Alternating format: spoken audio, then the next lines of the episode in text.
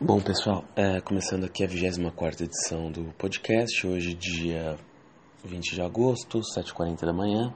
É, como sempre, só ressaltando que todas as opiniões, é, todas as análises, na verdade, veiculadas aqui são apenas conjunturas de informações públicas do mercado financeiro e não tem qualquer recomenda e não se configuram como qualquer recomendação de investimento. Bom, vamos lá. É, primeiro lugar, comentar um pouco sobre uma situação que na verdade aconteceu já. Vem, vem se desenrolando algumas semanas, eu acabei não falando aqui. Bom, a Gafisa, né, uma incorporadora aí que possui atuação em todo o território nacional, mas bastante focada no mercado paulista e paulistano no caso, que já foi uma empresa bastante maior, porque antes era dona da Alphaville e da Tenda, ela acabou vendendo a Alphaville aí algum tempo atrás, cerca de dois anos mais ou menos. Em 2017 ela fez uma cisão uh, e o capital da tenda também foi aberto em bolsa, né? E basta ver que a tenda desde então se valorizou muito, né? Não lembro exatamente a quanto foi aberto o capital da tenda, mas acho que foi algo como 8,50 e poucos. E hoje, se eu não estou enganado, que eu não, não olhei aqui agora a cotação da tenda no fechamento, mas já está mais que o dobro desse valor. Bom, a Gafisa uh, passou ali um momento sem controlador, né? principalmente depois das decisões e tudo, a Gafisa passou a ser uma corporation, sem um controlador definido, e no meio dessa desse momento aí, com capital disperso em bolsa, o fundo JWI, um fundo aí de um coreano, uh, que na verdade já é conhecido no Brasil por comprar muitas brigas em empresas, foi um acionista relevante das lojas americanas. Há pouco tempo atrás ele também fez bastante barulho na Saraiva, quando tentou comprar participação na Saraiva e tentar mudar algumas coisas da empresa. Foi um acionista também ali relativamente relevante da Eletropaulo, embora no momento da venda da empresa ele nem tenha conseguido oferir tanto lucro assim, porque o JW é um fundo realmente conhecido aqui no Brasil por ter tido sérios problemas na crise de 2008, porque ele operava muito alavancado. Então, quando o mercado, aliás, salvo engano, ele estava alavancado sete vezes o patrimônio do fundo, o que é não só um valor altíssimo, como também era até superior ao que a CVM permite. Então, estava não em conformidade com regras regulatórias, aí, inclusive. E no meio dessa agressividade toda do fundo, ele diminuiu bastante de tamanho, e hoje ali, pelo, pelo menos o que andou saindo no jornal, na verdade seria até um fundo com menos dinheiro de terceiros do que anteriormente, né? É um fundo mais da família ali mesmo, uh, que do gestor do JWI, que é uma família coreana já com bastante recursos, bastante rica. Bom, o JWI começou a comprar participação. Também teve participação no Marfrig no passado e agora começou a comprar uma participação bastante relevante em Gafisa uh, através de bolsa chegou a mudar o estatuto da empresa, que antes previa que tinha um poison pill ali, obrigando um, uma, um lançamento de uma oferta para compra do controle. Sempre que algum acionista chega, chegasse ao patamar de 30% do seu capital, com, com essa alteração que eles conseguiram implementar, conseguiram mudar para 50% do capital que seria necessário para lançar essa oferta e a JWI continuou ali comprando participação em bolsa, agora acredito que tem até mais que 30% da Gafisa. E anunciou semana passada seu objetivo de alterar ali tudo o conselho de administração da Gafisa, uh,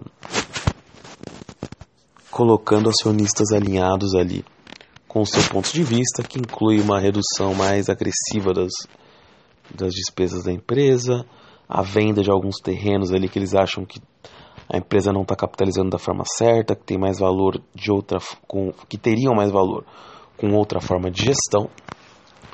Uh, inclusive, quando eles anunciaram ali a tentativa de depor o atual conselho, o conselho próprio já anunciou que estavam vendo saídas estratégicas para a empresa, inclusive a venda do controle. Qual que é o problema dessa alteração lá atrás que a JWI fez, né, para apenas 50% para apenas lançar uma oferta de aquisição da Gafisa se bater 50% do capital. Como a Gafisa hoje não tem muitos outros acionistas relevantes, bater uma participação de 40 e poucos por cento do capital, ainda sem atingir a obrigatoriedade da oferta, mesmo sem ter mais de 50% da empresa, na prática a JWI poderia exercer o controle. Então eles exerceriam o controle sem pagar um prêmio do controle. Tem mais do que isso. Se a empresa começar a exercer esse controle mesmo tendo menos de 50%, vai ser natural que ela acabe comprando participação dos minoritários por um valor inferior ao que seria caso houvesse o prêmio de controle, porque você já exerce o controle da empresa sem ter o controle efetivo, sem ter 50%, sem ter 50% mais uma ação da empresa, você chega num patamar que a coisa, coisa simplesmente é, caminha para inevitável, né? para inevitável exer, exer, por inevitável exercício de controle por parte da JWI. Então, isso pode ser bastante negativo pelas acionistas da Gafisa. Ainda que um ou outro possa acreditar que a JWI, como um acionista ativista, poderia melhorar ali, a gestão da, da Gafisa, me parece um pouquinho complicado a atual situação da companhia. Enfim, os acionistas militares têm uma chance ali de acabarem perdendo com esse processo.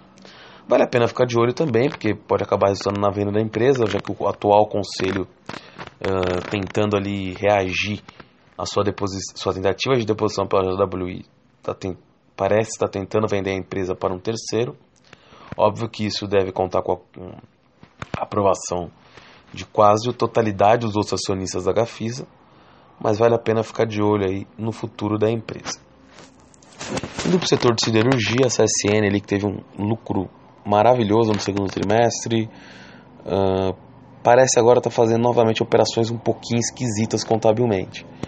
A CSN conseguiu alongar sua dívida com quase todos os bancos, conseguiu agora com o Bradesco também um alongamento de dívida, mas ao invés de pegar o lucro que ela vem tendo com esse alongamento de dívida e se planejar de maneira melhor, ela já anunciou o pagamento de gordos dividendos de 890 milhões de reais.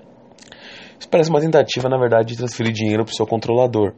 E eu não vejo isso com os bons olhos, porque é uma empresa que precisava fatalmente reduzir suas despesas, está pagando dividendos desse tipo de valor. Uh, talvez possa até ser interessante para os atuais acionistas hoje, mas eu tenho minhas dúvidas se já não compromete o futuro da companhia. Embora tenha que ser dito que se a empresa conseguiu alongar as dívidas, ele espera continuar tendo lucros constantes, é possível ali que ela conseguisse mesmo pagar esse dividendo e honrando suas dívidas mais para o futuro. Mas eu acho a estratégia muito arriscada e, e não gosto desse movimento aí feito pela pela CSN, risco político, digamos assim, de de seu controlador acabar se envolvendo maneira mais presente nas eleições presidenciais, embora tenha que ressaltar que ele não virou vice de ninguém embora tenha trabalhado muito para conseguir uma vaga de vice em alguma chapa, ele acabou não conseguindo esse objetivo. Falando aí de outro empresário que esteve presente ali próximo, né, disputa presidencial e esse como pré-candidato a presidente mesmo, pelo PR, e acabou desistindo, foi o Flávio Rocha, que acabou desistindo da corrida presidencial e nessa semana, o seu pai, o Neuvaldo Rocha, que era presidente do conselho, renunciou ao conselho. As ações da Guararapes subirem bastante, porque existe ali uma certa convicção no mercado de que a Guararapes pretende migrar para o novo mercado, que agregaria um valor bastante legal nas ações da empresa, que hoje tem ações preferenciais e ordinárias de forma separada. Mas o grande, a grande pessoa contrária a isso e que tem um estilo de gestão um pouco mais antigo seria o patriarca da família, que, como eu comentei, denunciou com o presidente do Conselho de Administração. Isso foi visto como muito como a volta do Flávio, né, já que o Flávio era o CEO da empresa e saiu para essa investida política que, da qual já desistiu. Então, com a volta do Flávio, eu não sei se seria automático uma migração para o novo mercado, tendo em vista que o Neovaldo continua vivo e ele é contra isso, mas é possível que acelere esse processo, se é que não vai ser agora. E mesmo estilo de gestão. Uh, as pessoas esperam a venda de alguns imóveis ali que a empresa não utiliza tanto, uma melhor capitalização, uma melhor gestão dos recursos. Então vale a pena ficar de olho em Guararapes aí também, devido a essa possível especulação de retorno ao novo mercado. Sexta-feira tivemos uma coisa que eu comentei aqui várias vezes, na verdade, a venda da Keystone, pelo Mar Marfrig vendendo a Keystone para a Tyson Foods. Os termos do acordo ainda não foram anunciados oficialmente, mas no valor de hoje sai a confirmação por parte do diretor, de uns diretores da Marfrig de que o valor de fato foi anunciado sexta-feira, de 2,5 bilhões de dólares, sendo que, como a Keystone também tem alguns acionistas minoritários ali, a parte do Marfrig será de 2,2 bi. Algumas considerações. O mercado esperava 3 bilhões, por isso a empresa teria, teria até tido uma queda expressiva na sexta, que na real eu não vi nenhum sentido na queda, porque de qualquer forma as dívidas da Marfrig são de 4,2 bi em todo, considerando até as dívidas para compra do National Beef. Com essa venda de 2,2 elas vão cair ali para metade e a alavancagem da empresa vai cair de 4,5 para 2,5, 2,6 ali, que vai transformar ela em empresa de, de, de carne né, no Brasil com o menor nível de alavancagem. Sem contar o foco das operações no mercado de carne bovina. Outra coisa importante que foi confirmada pelo diretor da Marfrig. A Marfrig tinha uma empresa, tinha uma planta, a Marfrig não, a Keystone, perdão, tem uma planta que fatura cerca de 1 bilhão nos Estados Unidos de carne bovina e essa planta não foi envolvida na operação. Ou seja, e essa planta correspondia a 10% do faturamento da Keystone no mundo. Então, se a gente considerar que essa planta não entrou e o valor da operação teria sido de 2,5 bilhão, caso essa planta entrasse, o valor seria de 2,750. Então já seria ali mais perto dos 3 bi do que inicialmente parece. E ele também ressaltou que para construir uma planta equivalente caso a Marfrig vendesse, quisesse, a Marfrig gastaria 100 milhões de reais apenas para a construção da planta. Sem contar que ela continua ali com um valuation, com receita de 1 bi anual essa planta, focada também em carne bovina, mostrando ali o, o alinhamento dos interesses da empresa em volta de carne bovina, o que me parece bastante coerente, tendo em vista que o início da empresa e quando ela teve seus maiores lucros e quando se expande internacionalmente, foi quando ela estava focada apenas nesse tipo de proteína animal. Outro ponto importante ali é que ele menciona que o valuation que foi dada à Keystone baseado no EBITDA foi de 10 vezes. Um valuation bastante alto se você considerar que se a gente pegar o EBITDA da própria Marfrig no último trimestre é, e analisar ele, a Marfrig estaria negociando na Bolsa Brasileira a uma vez o EBITDA, o que é um valor inexpressivo. E Ademais, a própria reportagem cita né, que essa venda saindo um pouquinho abaixo se deu porque o mercado de carne de frango nos Estados Unidos começou a se deteriorar um pouquinho. Que até fazendo um comentário paralelo bastante rápido, é até ruim para JB, JBS, que tinha ali como sua. Uma, vou até usar um termo engraçado, mas é sua vaca dos leitos, sua galinha dos ovos de ouro ali era Pilgrim Sprite, no caso da JBS e ela deve começar já a ter receitas um pouco menores, porque o próprio valuation do negócio da Keystone já incluiu um mercado de carne de frango uh, que está caindo um pouco nos Estados Unidos. Por outro lado, o mercado de carne bovina, que foi onde a Marfrig até aumentou sua presença com a compra do National Beef, do controle do National Beef, na vez 51%, vem em crescente nos Estados Unidos, com queda do preço dos bois, aumento das exportações e aumento da carne. E é nesse mercado que a Marfrig está entrando de cabeça. Aliás, a própria reportagem cita ali que como a Marfrig é controladora do National Beef, vai poder consolidar as receitas dele, dele nas receitas dela, deve ter um faturamento esse ano de 40 bi, o que vai fazer ultrapassar a BRF em faturamento esse ano e ficar apenas atrás da JBS. Então, eu espero, é uma empresa com lucros muito legais da Marfrig, uma coisa que ela não vendendo há muito tempo. Então, acho que o turnaround da empresa está pronto. Essa queda de sexta-feira não vejo qualquer razão para ela e vejo a Marfrig com muito otimismo no médio prazo. Uh, e na verdade, a volatilidade do real, que até podia atrapalhar a empresa, porque por mais que a maior parte das receitas dela venha em dólar, ela também tinha dívida muito alta em dólar, está tá reduzindo essa dívida pela metade.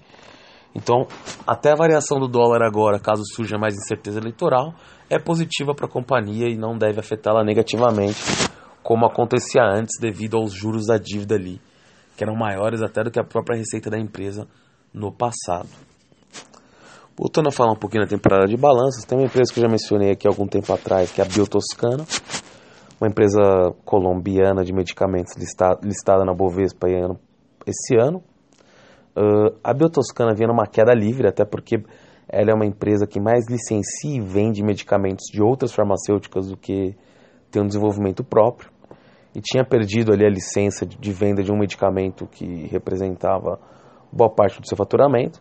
Mas a empresa foi atrás, conseguiu a licença de novos medicamentos, tinha ali um questionamento do mercado ainda no que isso iria resultar. E na verdade isso resultou em um aumento de vendas e receita e lucro muito grande da empresa no segundo trimestre, mostrando ali que seu planejamento estava correto. Era uma empresa que muita gente estava até questionando já a viabilidade mostrou um lucro que, que, quebrou com todos esses questionamentos. Tanto que a empresa, logo após o anúncio, anúncio do, do seu lucro no segundo trimestre, subiu mais de 40% em bolsa.